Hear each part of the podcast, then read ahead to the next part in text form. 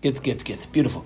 Okay, so today's daf is daf Nun Beis, page 52 in the Heilige Meseches Ksubis. All right? And we pick up two lines from the bottom of Nun Aleph Amud Beis, 51b, two lines from the bottom. Says the Gemara. We're quoting the Mishnah. Our Mishnah gave a case on 51a, Nun Aleph Amud Aleph, our Mishnah gave a case of a Kohen where he didn't write in his ksuba to his wife that if you were to ever be captured, I will make sure you get back to your city. Now we know when you have the wife of a Yisrael, the wife of a regular Jew, so you write in the ksuba, you'll come back to me if you're ever taken into captivity. If it's the wife of a Kohen, you can't write come back to me because she becomes forbidden to her husband if she's ever taken into captivity because we're assumed that somebody violated her and she becomes permitted to the Kohen. So what does the Kohen, what is the Kohen husband obligated to do for his wife? Make sure she goes back to her family. Make sure she goes back to her city. Let's say in the Ksuba, he doesn't write this responsibility. He doesn't write, if you're ever captured, I'll send you back, to, I'll pay ransom you to take you back to your and send you back to your city. Still, said the Mishnah, he's obligated to do so. This is a classic standard responsibility a husband, particularly a Kohen, has for his wife. Here we go. Says the Gemara, two lines from the bottom of Nun Aleph Amud Beis. Amar Abaye Abaye says, Amar the Kohen Gadol. If you have a widow who's married to a Kohen Gadol, is that permitted? No, it's not permitted, but it's valid. So you have a Kohen Gadol. He's married to a widow, and now she's captured is he obligated to redeem her? Says Abaye, you better believe it. Chayiv liftaisa. He's obligated to redeem her. Aye, they weren't allowed to be married in the first place. It don't matter. Shani kareba, because about her, I say. She falls under the category of a Kohen telling his wife, I'll send you back to your city, meaning you'll be able to go back to your family. Okay? So, that's what should be written in her ksuba tapa today's daf. Mamzeres unasim Yisrael. Let's say have a Yisrael that's married to a mamzeres. Is that permitted? No. Is that valid? However, yes, they are married. He's just forbidden to, to be with her, and now she's captured. Eno chayav liftosa. He's not obligated to redeem her from captivity. You know why? Because the wording in the ksuba of you'll return to me as a wife is improper. You hear it like this is gishmak. Almana to a Kohen Gadol. Does it make sense the Kohen Gadol should send the Almana back to her city? Yeah. That's where she belongs. You're not supposed to be married in the first place. So therefore, it should have said that in the ksuba. Go back. So now ransom her and send her back to her town. However, a regular Yisrael who's, who's married to a mamzeres, where the ksuba would say, "You'll return to me if you're ever violated against your will, if you're ever taken into captivity." He can't say, "Oh, you'll come back to me as a wife." You know why? She's forbidden to him as a wife. And since in the ksuba, the wording of the ksuba, returning to me as a wife, is in, is improper because she's a mamzeres. Over here, he would not be obligated to redeem her. That is the opinion of Abaye. Rabba Marava says, "Kol she'isr shavuya gairem la." Anytime you have a woman who the captivity itself makes her forbidden to her husband. Okay, for example, a Kohen, then Chayav Lefdosa. You're obligated to redeem her. You were permitted before she was taken to captivity. Now you're not. So you're obligated to redeem her. Isser davar acher garim law. If the relationship between the husband and wife has a different prohibition standing in the way of them getting together, so according to this opinion, according to Rabba's opinion, if you have a widow married to a Kohen Gadol, is he obligated to redeem her? No, because there's a different prohibition not allowing them to be together. So Rava argues. Okay, so again, what do we have here? Clear cut dispute. Abaye says that um, anytime the verbiage of the ksuba will be true, then you're obligated to redeem her. While Rava says, no, it just depends on whether you're allowed to be together. Says the Gemara Lema Ketanoi. Let's say the dispute between Abaye and Rava is really sourced in previous generation Machlekes Tanoim. How so? Hamadir as A person who makes a neder on his wife. What's the neder? Rashi says, I will never receive benefit from my wife. I won't receive benefit from my wife. And guess what happens? She's taken into captivity. Rabbi Eliezer Emmer says, Paida v'naisin you're obligated to redeem her and pay her the ksuva. Okay, now why? She's obligated to redeem her because she's your wife. You have to pay her the ksuba because you're obligated to divorce her. You're not getting any benefit from her, so you got to get divorced. Rabbi Shua, Rabbi Shua says, "Nice in You give her the ksuba, but you're not obligated to redeem her. Amar Rav Nosson, Nosson says, "Shalti asumchas." I asked Sumchas, "Kishamar Rabbi Shua, nice in paida." When Rabbi Shua said this expression of the husband gives her the ksuba, but he doesn't redeem her, does that mean when he first made a vow prohibiting any sort of benefit and then she was captured? Or was she first captured and then he made the vow afterwards? Okay? Valmarli and Sumcha said, Shamati, I'm not sure the exact answer, I didn't hear the exact answer, Venirin, but it seems to me that the Varim Shehedir Nishbis. It seems to me that when the Allah was said, it was in a case where first the vow was made and afterward she was captured. Sleifadir, because tell me she was captured first, Osila Ruye. So now it's going to come to trickery. Why is it going to come to trickery? Because he's trying to get himself out of redeeming her. That's it. So I get out of redeeming her. Oh, I never get benefit. Never get benefit. So he's, just, therefore, he says it just makes sense. I don't know exactly for sure, but it makes sense that first he made the vow and then she was taken into captivity. Now says the Gemara. One second. My love, b'madir eishes kayin kemiflagi. Lachora, it seems that this dispute is dealing with a case where a person um, is a Kohen and he made a neder, he made a vow on his wife. He's not getting any benefit from her. That uh, I'm sorry, that she's not going to get any benefit from him as uh, in a case of a, a wife of Kohen, Abai the Amar Rebbe Eliezer, Abai holds a Rebbe Eliezer, Barava Amar Rebbe Yeshua, and Rebbe Eliezer says the halacha is like Rebbe Yeshua. And let's explain this. Rabbi Yeshua says that a Kohen is not obligated to redeem uh, to redeem his wife. Why? We're going to assume, like Rava, because it's a forbidden marriage. Okay? So Rava was one who says anytime you have a forbidden marriage, you're not obligated to redeem her. However, Eliezer holds that a Kohen is obligated to redeem her because the neder, the vow that he made, it does not get in the way of the Tanai, does not get in the way of this condition. It's a Zaitik Azach, it's a separate thing, and therefore she's going to remain forbidden to him. So that's how the Gemara wants to connect the two machlaiksin. To which the Gemara responds, Lo, no, not necessarily, you can't connect the two. What are we dealing with over here? We're dealing with the case where the wife made the neder, she made the neder, you're not going to get any benefit, and the husband established it, Rabbi Lazar Savar, who nice and etzba ben shinel, the husband says, oh, yeah, he's sticking his finger between her teeth, meaning get taka, you're not going to get benefit. Rabbi Savar, he nosna etzba ben shinel. The wife is putting her own finger between her teeth, meaning she's the one who made the neder, she's going to have to uh, deal with the outcome of the neder, of the vow. Now, says the Gemara, weiter. Ihi nosna etzba ben shineha. If we say that she put her own finger between her teeth, meaning she's causing her own problem, ksuva mai avidite. Rabbi Yeshua taught us that she's still going to get her ksuba. He could give her the money of the ksuba, but he's not obligated to redeem her. Says Gemara one second. But ksuba mai avidite why is she going to get her ksuba if you're going to tell me she's causing her own problems? Visu, and furthermore, Omar Rabbi Nassan, Rabbi Nassan says, Sha'alti Sumchis. I asked Sumchis the following question. Kisha Omar Rabbi Yeshua, when Rabbi Yeshua taught us under this case, where, where you have the case where they made the vow, there's not going to be any benefit, Rabbi Yeshua says, no saying la so he has to pay her the ksuba for the dissolution of the marriage, because they can't benefit from each other, so they need to get divorced. So you got to pay her the ksuba. Ve'eno poda, but you don't need to pay to, to redeem her. Kishahidira ulibesayf nishbes. Is that when first they made a vow and then she was taken into captivity?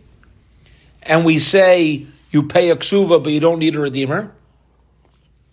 Oh, or Bishanishbes is the case where first she was captured, ulubisayfedira, and afterwards the neder was made. He was unsure. Like, when do we say you don't need to redeem her? Is that only if the vow was made before the captivity? Or would it even be the same halacha if it came after the captivity? That was the question to Sumchis. The Omar, and Sumchis explained, Lo shamati, I'm not, sh- I didn't hear exactly which circumstance. The e nadara ihi, um, I didn't hear the e nadara ihi. But one second, if she made the vow, she made the vow. There's not going to be benefit. So, ask the Gemara, who cares if the vow was made before or after captivity? Mali hadira mali nishbeis What's the difference if she was first taken into captivity and then the vow was made, or if the vow was made and then taken into captivity? Either way, you don't need to pay because she's sticking her own finger between her teeth. The case needs to be where the husband made the neder. And under this circumstance, Abaye is consistent with his halacha, and Rava is consistent with his halacha. And let's explain. Abaye mitar tamei. Abaye understands the brisa consistent with his own understanding. He says like this: Almana the kohen gadol. When you have a widow married to a kohen gadol, so it's a forbidden marriage, but a valid marriage, and now she's taken into captivity. So you have the widow of a kohen gadol who's taken into captivity. Kuli amalei pligi, everybody agrees, dechayav leftaisa. He's obligated to redeem her. He's obligated to redeem her. Even though it's a forbidden marriage, you know what a valid marriage creates an obligation to pay a ksuba and to write a ksuba where it says you're going to go back to your city, you're going to go back to your father's house. Okay?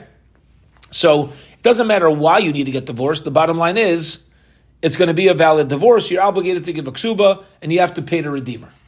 Mamzeres seen to Yisrael by a mamzeres and a nasin to Yisrael. In other words, you have a regular Jewish guy who marries a mamzeres, and she's taken captive. Now, usually a Yisrael writes in the ksuba, "I am accepting responsibility. If you're ever captured, I'll redeem you so you could come back to me." Can you write that to a mamzeres? No. Because what are you going to say? If you're captured, you're going to come back to me. She's not allowed to come back to you. She's mamzeres. So the whole wording that Yisrael writes in a regular ksuba wouldn't work with this. You can't stipulate in a ksuba to a mamzeres. If you're ever captured, I'll redeem you so you can return to me. You can't stipulate that because she can't return to you. Now listen to this. Ready? Again, if let's say an almana married a kohen gadol, so what did a kohen always write in the ksuba? if you're captured, I'll send you back to your family. Because a Kohen can never take back his wife, so they always wrote, I'll send you back to your family. Can a, can a Kohen write to his almana, I'll send you back to your family? Yeah, you could, because that's where she belongs. You shouldn't have married her. So, since that would have been the wording in the ksuba, if a widow of, an, of a Kohen does get captured, if a Kohen does get captured, you have to pay her the ksuba and you have to redeem her. But if a mamzeres to Yisrael gets captured, since the wording in that ksuba would be you'd come back to me, so you have no obligation to redeem her. You have no obligation to redeem her because you wouldn't have written "come back to me." It doesn't make any sense. So kuli amalei pligi. Everybody will agree you don't have you're not obligated to redeem your mamzera's wife. Now, Madir Eishes Kayanami, if let's say somebody makes a neder on the wife of a Kohen, Everybody's going to agree he's obligated to redeem her. Why? Because again, what did a Kohen write to his wife? I'll send you back to your city. I'll send you back to your family. Okay, you could do that. They made a vow.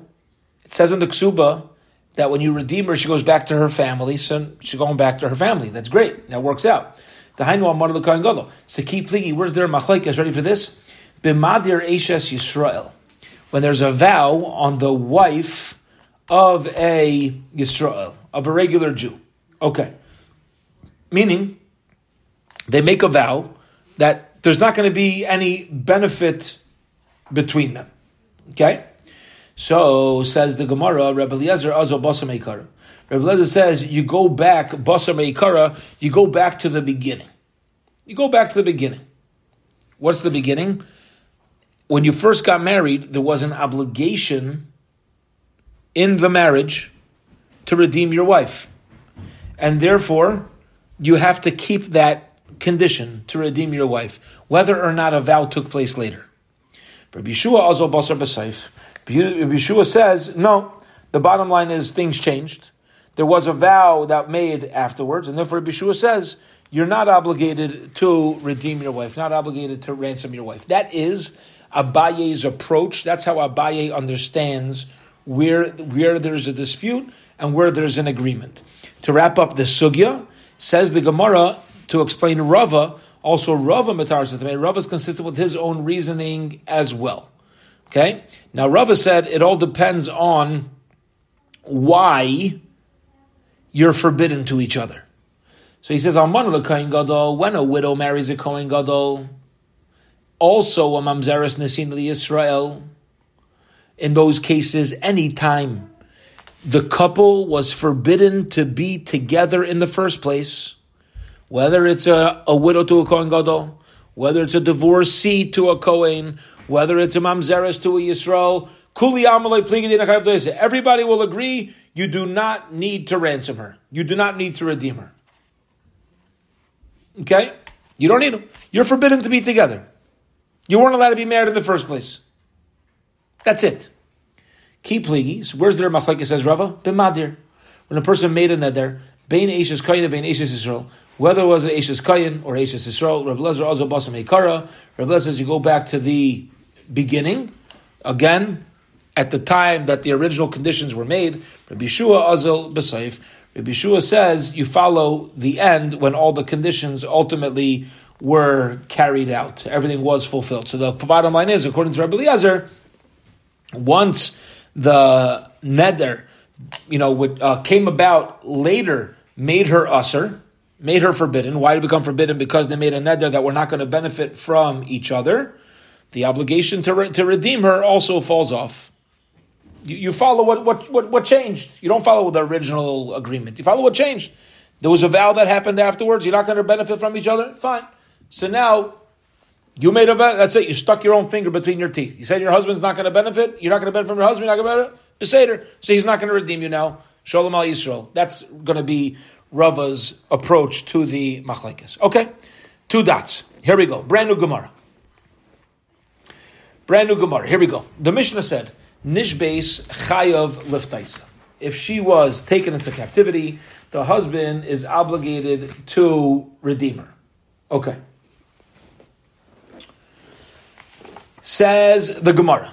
Tanu Rabbanon, the rabbis learned, and so should we. Nishbeis Chayav Bala. Um, I'm sorry, Nishbeis Bechaye Bala. What happens if you have a woman who's taken into captivity?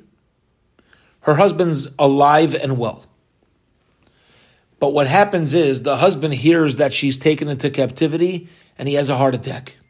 He drops dead. The achakach meis bala. Her husband dies.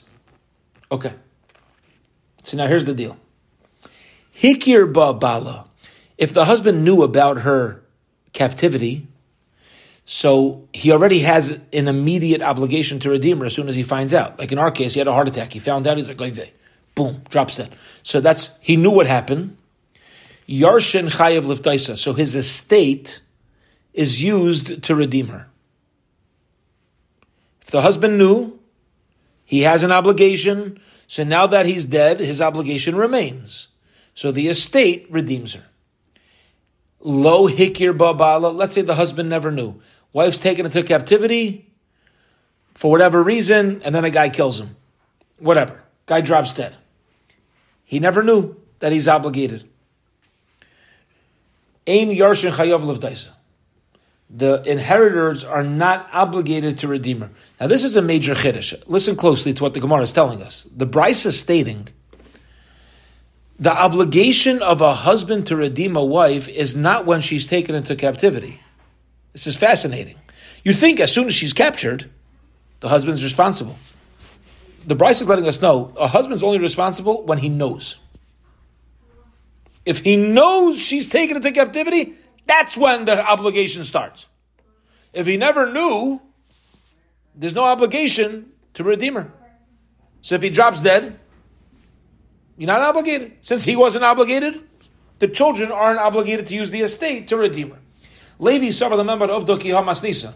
So Levi thought this was halacha lemaisa. He thought this was practical halacha. It depends on what the husband knows.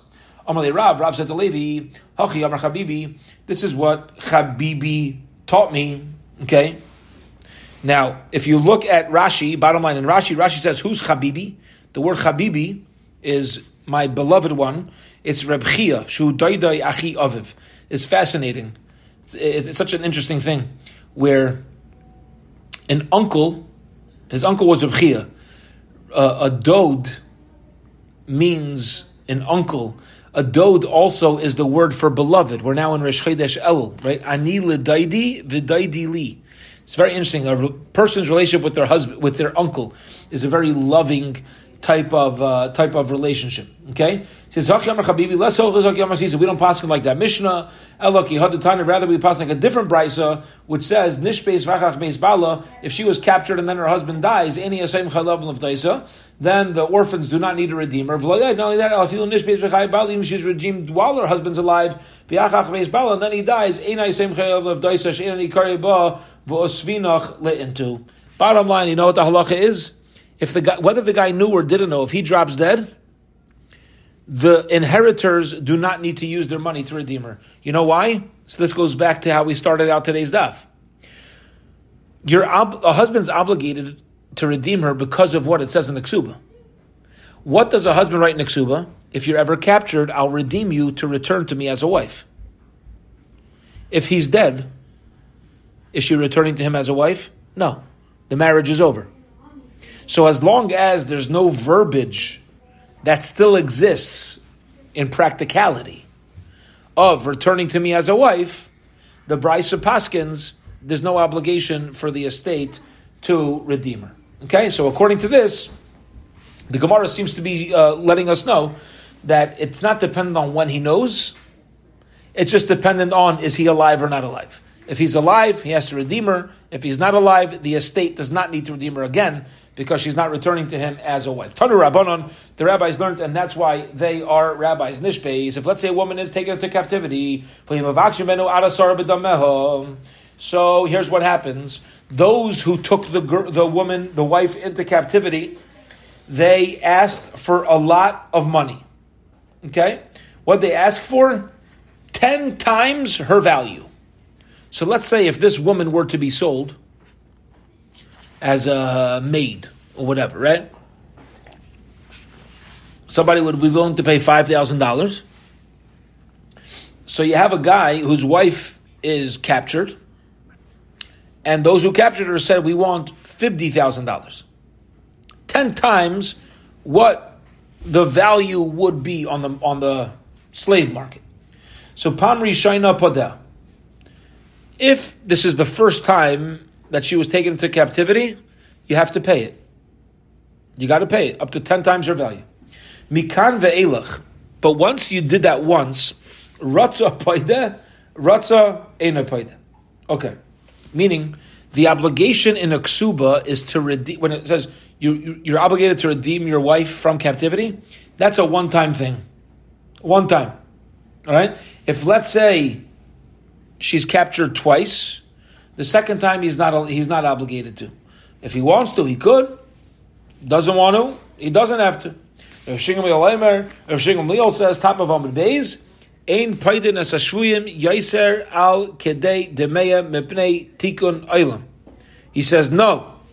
You never a Jew should never redeem another Jew from captivity above their value. You know why? Mipnei tikkun olam. What's tikkun olam? You're hurting future situations. If you're willing to have kaviyachol, so to speak, a prisoner swap, where you're giving far more to the captors than their value that's there, so they're just going to do it again. Very nice. You want your wife back. You care so much about your family. That's true. The problem is, if you do this, they're going to keep doing this to Yiddish women.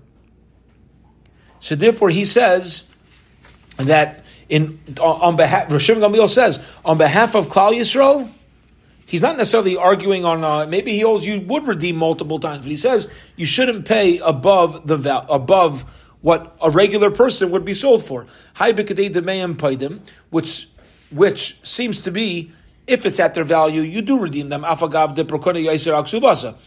if it's going to be more than the ksuba. Okay, meaning if let's say her, she's a basula, so her ksuba is two hundred zuz. The those who captured her want five hundred zuz. It seems if that's the value on the market, even if it's more than the ksuba, you got to pay that. If that's what they're asking for, more you don't.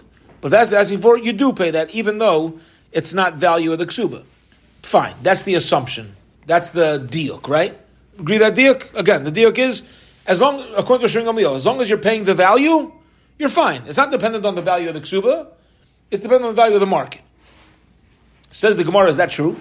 For Raminhu, Ramini, I'll ask you contradiction. Nishbeis, if a woman is taken into captivity, and they want ten times her worth, Pam first time you give it. Bikan ve'ilach, after that, Ratza Paida, Ratza Ina Paida.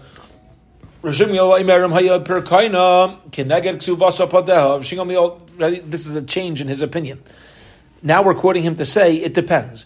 If we're asking her to, him to redeem her according to the value of the ksuva, you need to do that. Im imlav, if it's not value of the ksuva, enoi paida, he's not obligated to redeem her. So you see, in one place, we're quoting Shimon to say it depends on her value in the market. Here, Rav Shimon seems to say it depends on the value of the ksuba. You're not obligated to pay more than the value of the ksuba. Which one is it? Says the Gemara, Rav Shimon Gamliel, trey kule islay. Rav Shimon holds of two kulas, two leniencies, which is, he says like this. He says, first of all, first of all, um, if the captors are ever asking for above the value on the market, you never need to pay, even if it's the first time. Okay? Secondly, you also don't need to pay if it's more than the ksuba. So Shimon is letting us know that you actually could be lenient on one of two numbers. If the ksuba is 200 zuz, but she would be sold for 500 zuz, you only need to pay up to 200. Now, because of tikkun olam, you're not allowed to pay more than 500 he holds. But you could pay up to 500 if that's her value. What's your obligation? The lesser of the two. Either the value on the market or the value of the ksuba.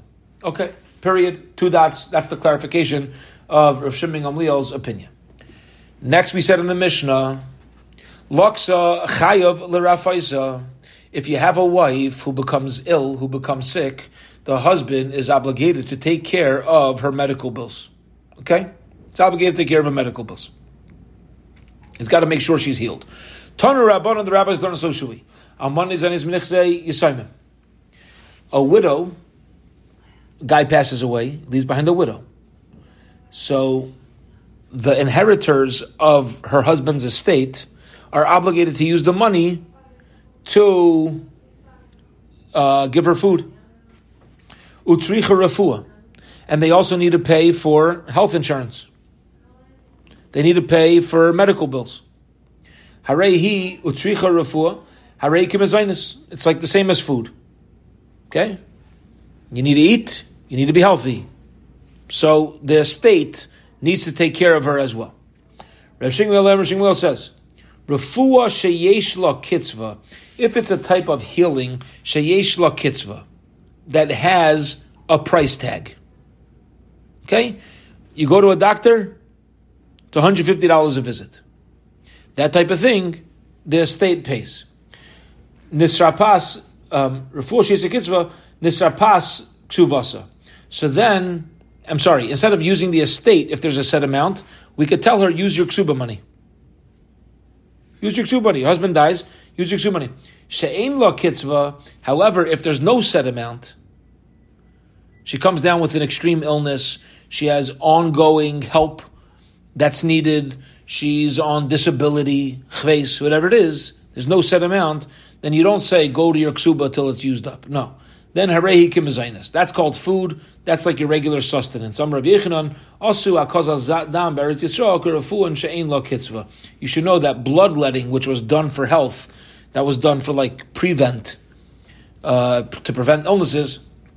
that is considered something that is ein la kitzvah, something that has no uh, set amount, and you would be obligated to use the estate to take care of her.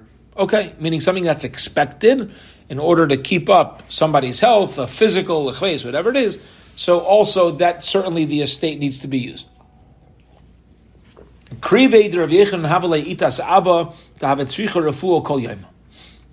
Rabbi Yechanan had relatives where their relatives had a widow who needed constant medication, we'll call it. Also, Yechanan. So they came to Rabbi Yechanan and they asked him, we have this woman, she needs constant medication, it costs a lot of money. Who's obligated to pay for this? Amar Lahu, Azilu Kaitzele uh, Mide, go and set up a payment Leroife with a doctor. In other words, he's advising him. He says like this Right now, she needs help. So there's no kitzvah, there's no set amount. So I'll tell you what you could do in order to make it that the estate doesn't need to cover it and her own ksuva covers it. And that is get her a set doctor who's going to charge a set amount, and now you could put on the ksuba. And Rabbi Yechanan said, we made ourselves like Arche Hadayanim, which, which Rashi explains here to mean, Rabbi Yechanan regretted it afterwards. And he says that, you know, I shouldn't have given them this advice. It was wrong of me to tell them how the medical, you know, costs could be more advantageous to them than her. It was wrong of me to do such a thing. Why? Says the Gemara, Me'ikara my savar What, what did Rabbi think first and then afterwards? Like, what changed? So the Gemara says, Me'ikara savar, originally he thought, Umi salim, you got to take care of your family first. And his family, they were now left with the problem of supporting this widow. It was going to cost a lot of money for them. You got to, he says, you got to take care of your family. I got, I got to give them advice that's structured to their benefit. You got to take care. But then he said, you know what? Somebody in a position like myself, who's an adam chashuv, somebody who's so knowledgeable and knows a little more than everybody else, kind of, is different. Meaning, I, I, I shouldn't have gotten. I, I should have just let things just just uh, play out over here. You know, without I, when they came to me, I should have just said, "Go to somebody else to try to figure this out." I shouldn't have really have uh, have uh, gotten involved. Okay, fine. Says the Mishnah, third wide line on Nun Beis Amud Beis. We're continuing now to go through a ksuba and a husband's responsibility to the wife.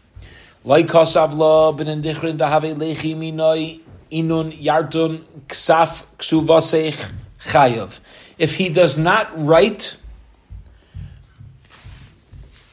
children that you have will inherit the money of your ksuva more than their brothers, he's still obligated to give that. Shahu Tanai Bezdin, because this is an obligation of Bezdin. Okay. Now, what's this talking about? This is fascinating. Ready for this? Here we go. A husband writes to a wife, I'm going to give you a ksuba of $30,000. Okay. Now, he dies. He leaves behind the ksuba. Okay? Um,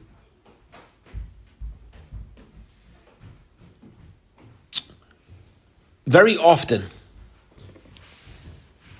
within the financial arrangement, the wife also comes into the marriage with property. Not very often, sometimes, sometimes. Can come into the marriage with property. Okay? So she comes in with nichsei malug, we call it, or nichsei tzayin barzel. Okay? So, every if they die, everything ultimately goes to the general estate. Now, who's going to inherit the general estate? All of his male children. All right? The Chachamim said as follows If you have a guy who had three wives, by the time he dies, he had three wives. Some of these wives came into the marriage with land. They died, he inherited. Now he dies. So here's the problem. If he has, let's say, two sons from each of the wives, it's not, the Chacham said it's not fair, it's not nice that the property of the wife number one should be divided amongst all six children. It's only right that it's the two sons that she had with her husband should be the ones to get her property. Get it? Now it's minatayra. All the children inherit the father. You know, tzazamen together. He's divided equally. But the Chum instituted that if a mother brought something into the marriage, it should go exclusively to her children. All right. So the Mishnah says if he did not write this as a stipulation, it happens anyway. That's the first halacha of the Mishnah, right? He didn't write that, oh, only to the wife, only your children will inherit your property. Still, that's what happens. Fine. The Tanai Bezdin, that's the condition of Bezdin. Fine. Benon, now, what else does it usually say in Aksuba? Benon nukvan dahavyon lechi minai. Any girls that we have together. He writes to his wife Neksuba, any girls any girl children that we have together, Yahavyan Yosvan shall live bebesi in my house, umitzinon, and they will eat minachosai from my property. Now, usually he, you write this in a ksuba. Huh? Call your mind. Minachosai? Yeah. Oh.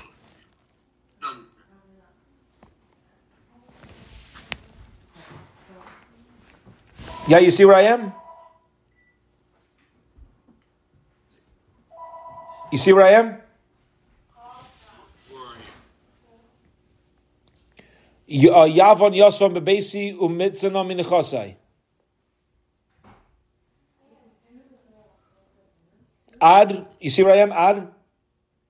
You called your mind, though. Doesn't, doesn't say to. No, that's the next line. I think you just you jumped a line ahead. Move up a line. Uh, ad the I'm, I'm sorry. Yeah, you see, oh, was, we're, we're one line above that. Yeah, so he says, "Benon nukvan diavan lechiminoi yahavan yasam bebesi umitzana minachasai ad disilokchun legoivrin until they're taken by a man." I see where you are. You're just one line ahead of me. So he says, any girl children that we have will live in my house until they get married. Chayav. The halacha, even if you didn't write this, you're still obligated to do that. You know why? Shahu Tanai Bezdin. Because Tanai Bezdin is a condition of Bezdin. Condition of Bezdin. Bezdin made a condition. Remember, we learned this previously. Even if, even if in a father's lifetime he could choose to not give his daughters, once he's dead, it doesn't matter. We give it. We allow his estate to support his children. It's a chayav, shu Tanai Bezdin. Okay. Next case. At tehei yosva bebesi. He says to his wife, you, or he's supposed to write to his wife, you will live in my house. Umitzina, and you will eat minachasai from my property. Kol yamai megar uh, al alamnusech bebesi.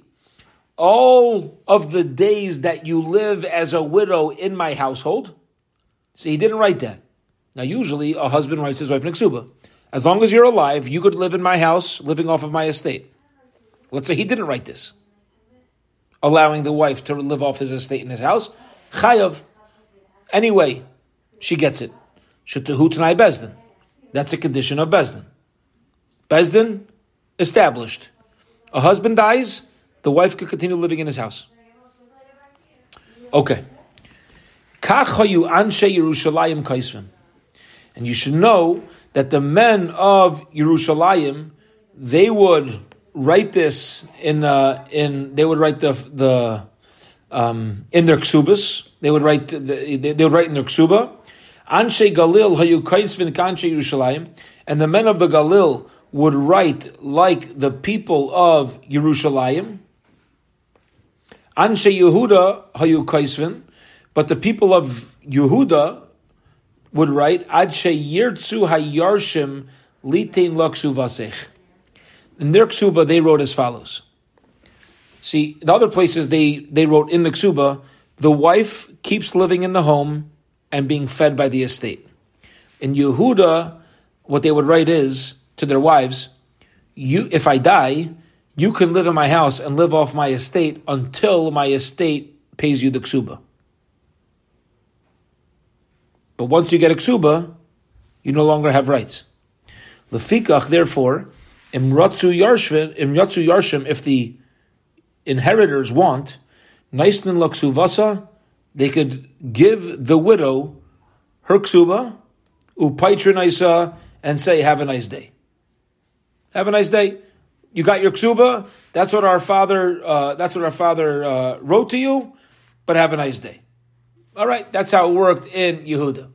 Doesn't seem so nice to to do such a thing, but that was a change in the. Huh? Better not publicize it. Better not publicize. Well, or or tell people not to get. W- women maybe don't want to marry men from Yehuda so fast. That's it. All right, we'll get into this. We'll get into this. Okay, we got some uh, a fascinating Gemara. We're gonna have a couple of stories over here. Says the Gemara. Here we go. Mishum Nechai. Says name Nechai. Ma Heskinu. Why did the Chachamim uh, create a Ksuvas B'din Dichrin? Ksuvas B'din Dichrin means anything that a woman brings into marriage, her own sons are exclusively going to be the ones to inherit her. The reason why we did it is so that a person will willingly give money to his daughter to help her get married. Okay?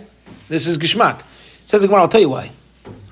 We want girls, we want the father of young Jewish girls to be very generous with their daughters in what they're giving because they know that anything they give their daughters are going to stick within the family.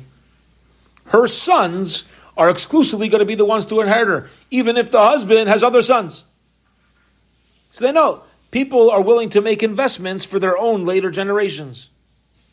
So that's why they instituted Ksuvas ben Dichra.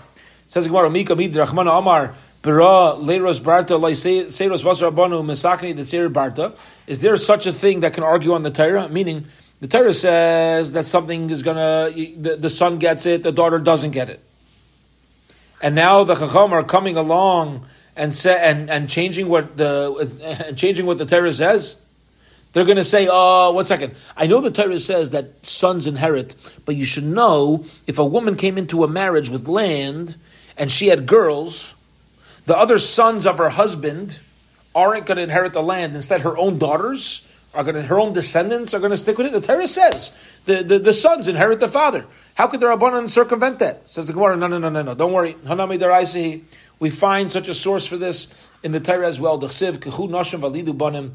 Take wives, have sons, ubanais and daughters, gechulav nechem nashim, and take for your sons wives. That's when I say, but that's when I say for your daughters, trula nashim. They should uh, have husbands. Bishma banim. It makes sense why you have a father marrying off a son. Yeah, you hope your son get married off. How could a father be in charge of marrying off his daughters? You don't know if there's going to be any takers. How Anybody wants to marry your daughter. How could the Torah say, go marry off your daughter? You know what every guy is going to say? I don't like her. I'm not interested. You can't, the Torah can't obligate me to do something that's totally out of my control. Says the Gemara, Hakam Ashmalan, you know what the Torah is teaching me over here?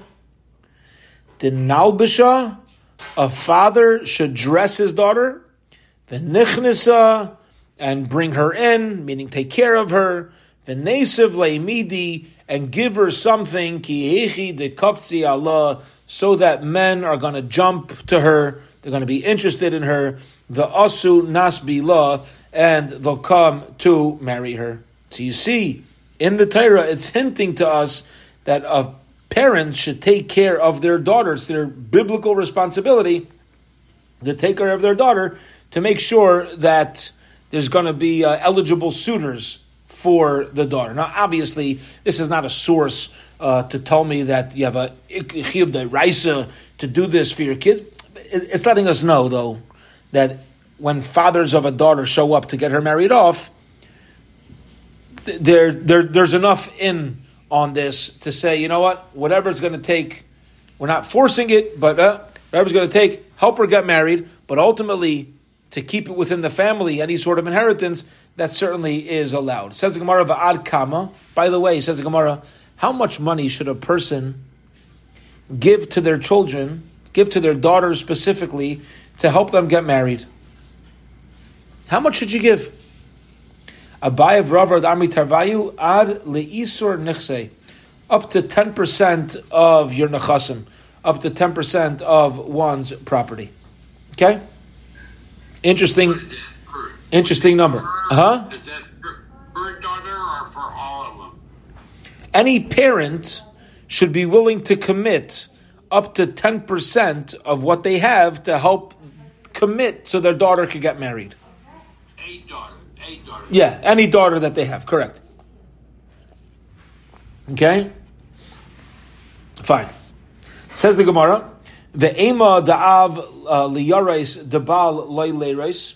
Are we going to say that the sons inherit the father, but they don't inherit the husband? Okay, meaning if it's their, uh, um, they're not going to inherit the obligation of their mother's husband. So they're not like we'll call it their uh, their stepfather. All right. So the Gemara here is asking a very interesting question. We just said that parents that parents should make sure that their daughters have enough so that uh, they'll, they'll be eligible suitors to get married. Okay. Now, that money though that the woman's coming into the marriage with remains hers because she's bringing it in. It remains hers throughout the marriage. Now, if she's ever divorced, it goes back to her. If her husband dies, it goes back to her. What if she dies first? So really the husband's going to inherit her. And then if he dies, all of his inheritors will get that money, which the Chacham said we don't want to happen. Because she's brought into marriage, so not all of it. Only her children will be the one. Uh, only her children should be the ones to to inherit her. So it says ve'ima, what? Let's read this again. Um, why don't we say that da'av leirais that they inherit the father, their grandfather, but the baal leirais they don't inherit the husband. So Gemara says that's not possible because im kain of nami mimnav leikosaf. So then you're, all, you're, you're going to have a case as well where a father is not going to give money to his daughter. Why? Because he's going to say, listen, if the husband is going to exclude my children from his property, so uh, I have less skin in the game. Let's explain the question and the answer. The question is maybe the children of the mother inherit the mother exclusively, but they, if you want, if you're going to inherit your mother exclusively, maybe you shouldn't even get a part in the father's estate. To which the Gemara, you understand? Shall I explain this? Do we, okay, fine. Reuven had three wives at different times. We'll say whatever. Reuven had three wives. Rachel came into the marriage with a lot of jewelry. Okay? Rachel dies. Then Reuven dies. Who's going to get Rachel's jewelry? Rachel's children. Not the children of the other wives. The Gemara says, okay, let's say Rachel's children get her jewelry. Why don't we say that since you're getting her jewelry, you should not receive a portion of your regular father's estate? Remember, their father died. That's why they're getting the jewelry. So very nice, you're getting the jewelry from the mother, but now that you're getting that, maybe you should lose out on some of the other inheritance. To which the Gemara answers no. Because if Rachel's father, at the time of her, that he gave her the jewelry, would know that this jewelry is going to take the place of other parts of inheritance, that's not gonna, that's not going to um, inspire him to give much to his daughter to help her get married either.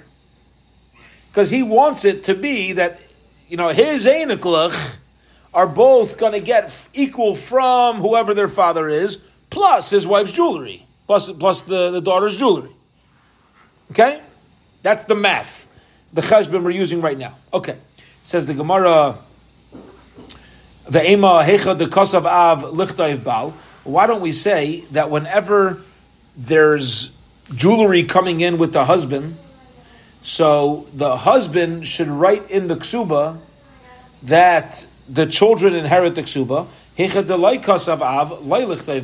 But let's say no money came in, the husband does not write it. In other words, we said like this: in every ksuba, a husband writes to the wife, anything that you brought in will go exclusively to your children.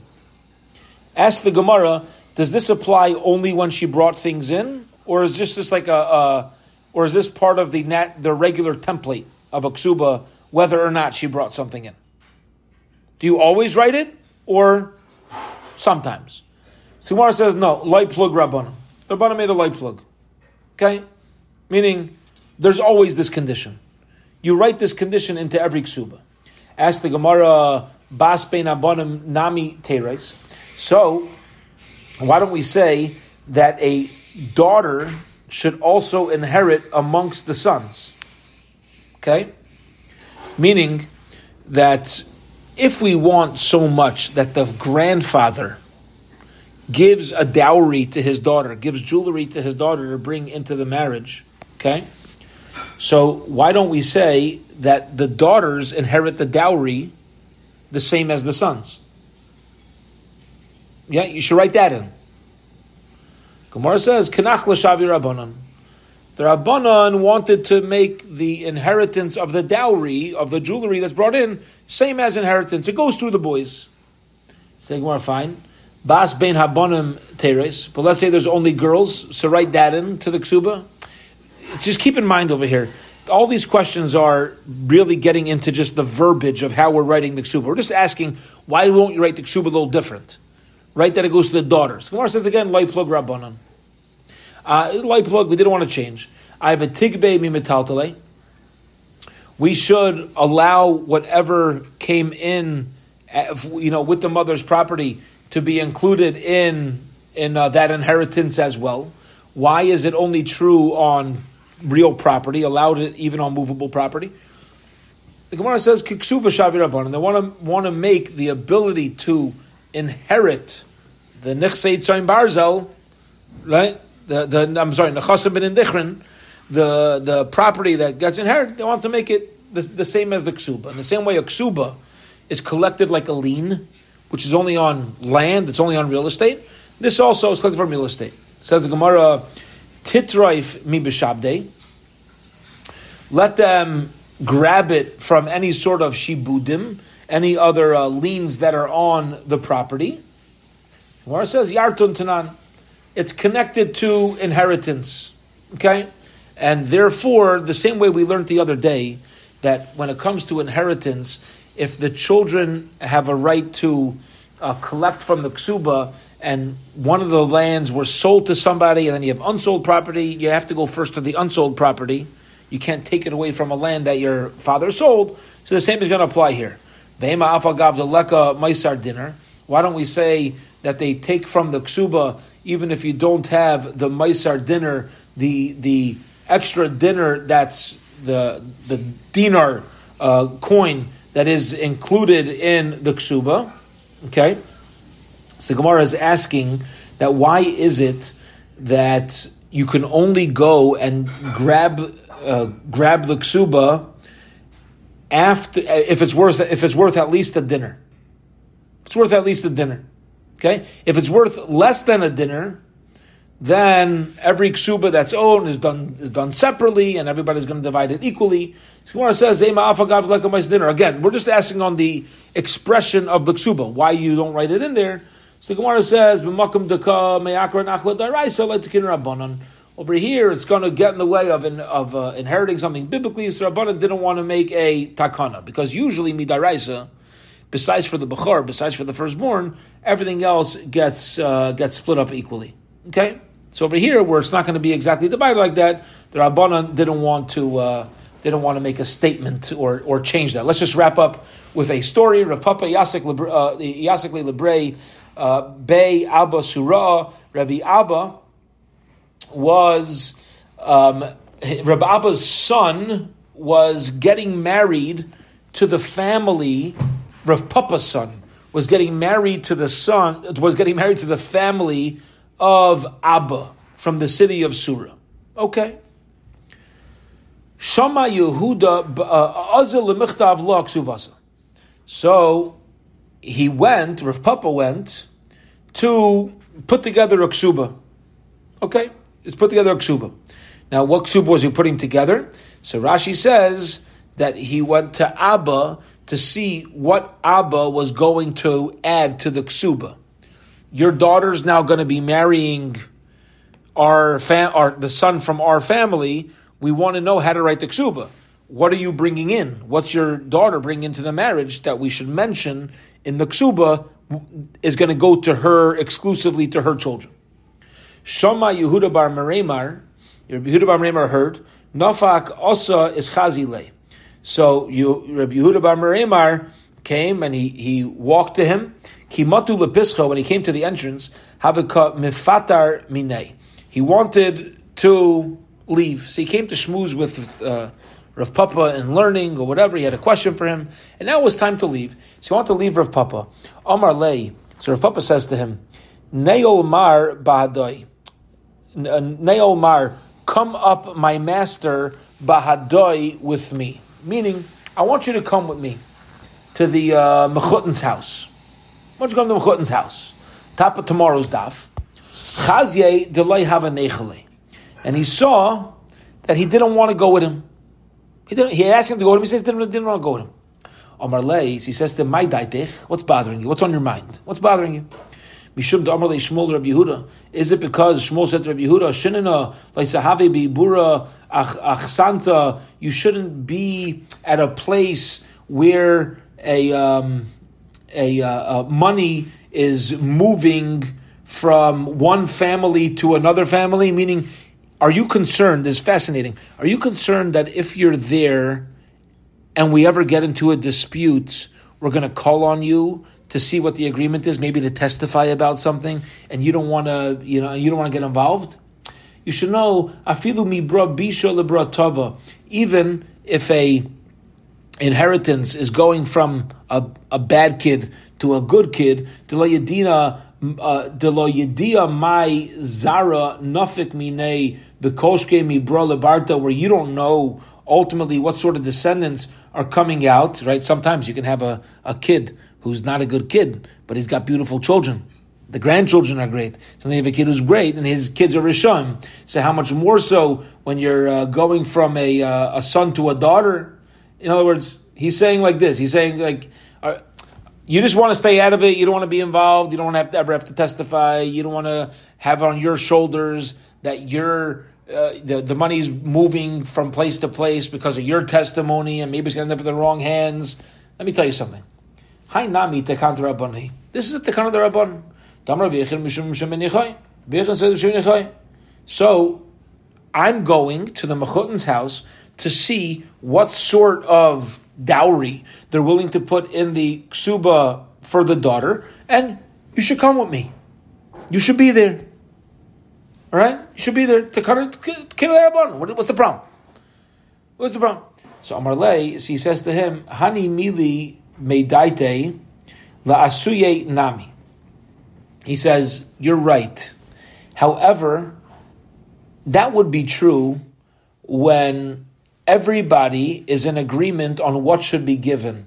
But the problem here is, I feel that by you, Rav Papa, showing up to the Mechutin's house to find out what he's giving his daughter, he's going to feel pressure to write certain things in the ksuba and be a little more generous. Maybe he doesn't want to be.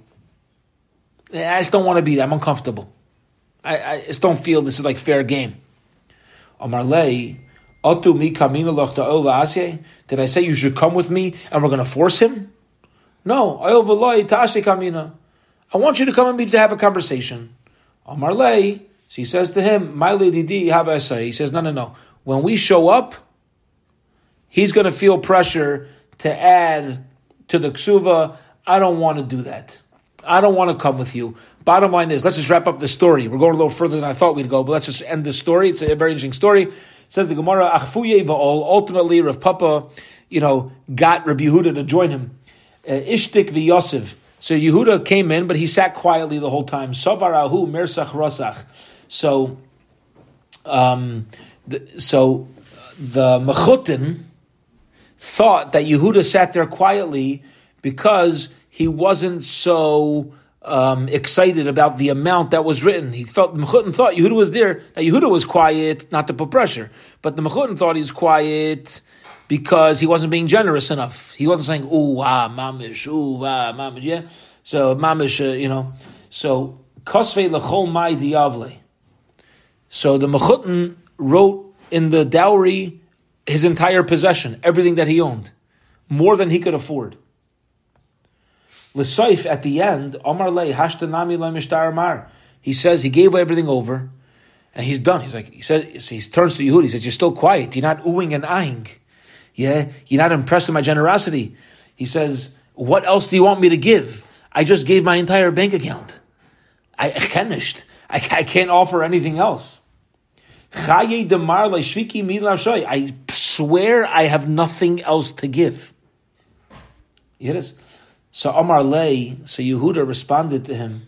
He says, "I minoi didi, if it was up to me, afilu hainami dekas b'nichali." Yeah, you should know your, you know, what you wrote at first, loinichali. I, I, I wasn't comfortable with you giving anything. I wasn't comfortable with you giving anything. I didn't I didn't feel you had to give anything. Okay, loinichali. Omar she says to him, Hashtanami Yadarbi. He says, I only did all that because you're here, and I, I thought this is what I was supposed to do. But now you're telling me your silence was really nothing to do with that. I don't want to write over all my possessions over here. Am I able to back out? Omar he says to him, Shavye nafshach hadrana loy kamina. He says, a man's as good as his word. And even though you didn't realize this at the time, you could back out if you want, but I'm just letting you know, I don't think it's proper. I don't think it's proper. You gave your word on it, you went with it. I, w- I would recommend keeping your promise, but outside, but uh, to back, but to back out of it. Ultimately, it turns out, what's the message of the story? Be very careful. Very even to show up and say nothing. You never know what's going on in somebody else's mind. You have to be very careful in every situation that we put ourselves to try to be as clear as possible over what uh, what the message is. Okay, we'll hold it here for this evening. Meshem tomorrow we'll pick up at nine thirty a.m. We've already got a very strong head start uh, onto tomorrow's daf, which is not that long. So we'll hold it here for this evening. A good everybody.